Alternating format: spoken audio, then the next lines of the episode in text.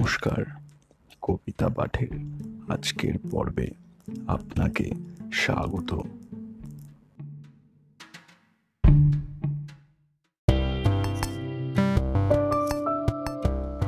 আজকে আমার নিবেদন কবি সুকুমার রায়ের বিখ্যাত কবিতা, অবাক কাণ্ড।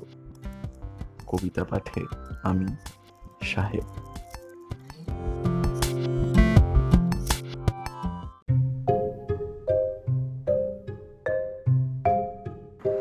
শুনছো দাদা? ওই যে হোথায় বদ্যি বুড়ো থাকে, সে নাকি রোজ খাবার সময় হাত দিয়ে ভাত মাখে। শুনছি নাকি খিদেও পায়, সারাদিন না খেলে। চক্ষু নাকি আপনি বোঝে, ঘুমটি তেমন পেলে। চলতে গেলে ঠ্যাং নাকি তার ভুঁয়ের পরে ঠেকে।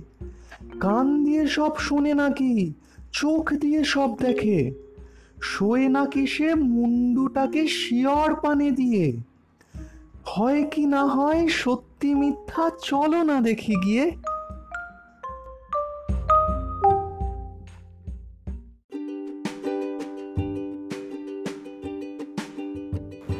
শ্রোতা বন্ধুদের কাছে অনুরোধ, অবশ্যই জানিও কেমন লাগছে আমার কবিতা পাঠ। আর শেয়ার করতে কিন্তু ভুলো না, তোমার শেয়ার আমায় পৌঁছে দিতে পারে বহু মানুষের কাছে।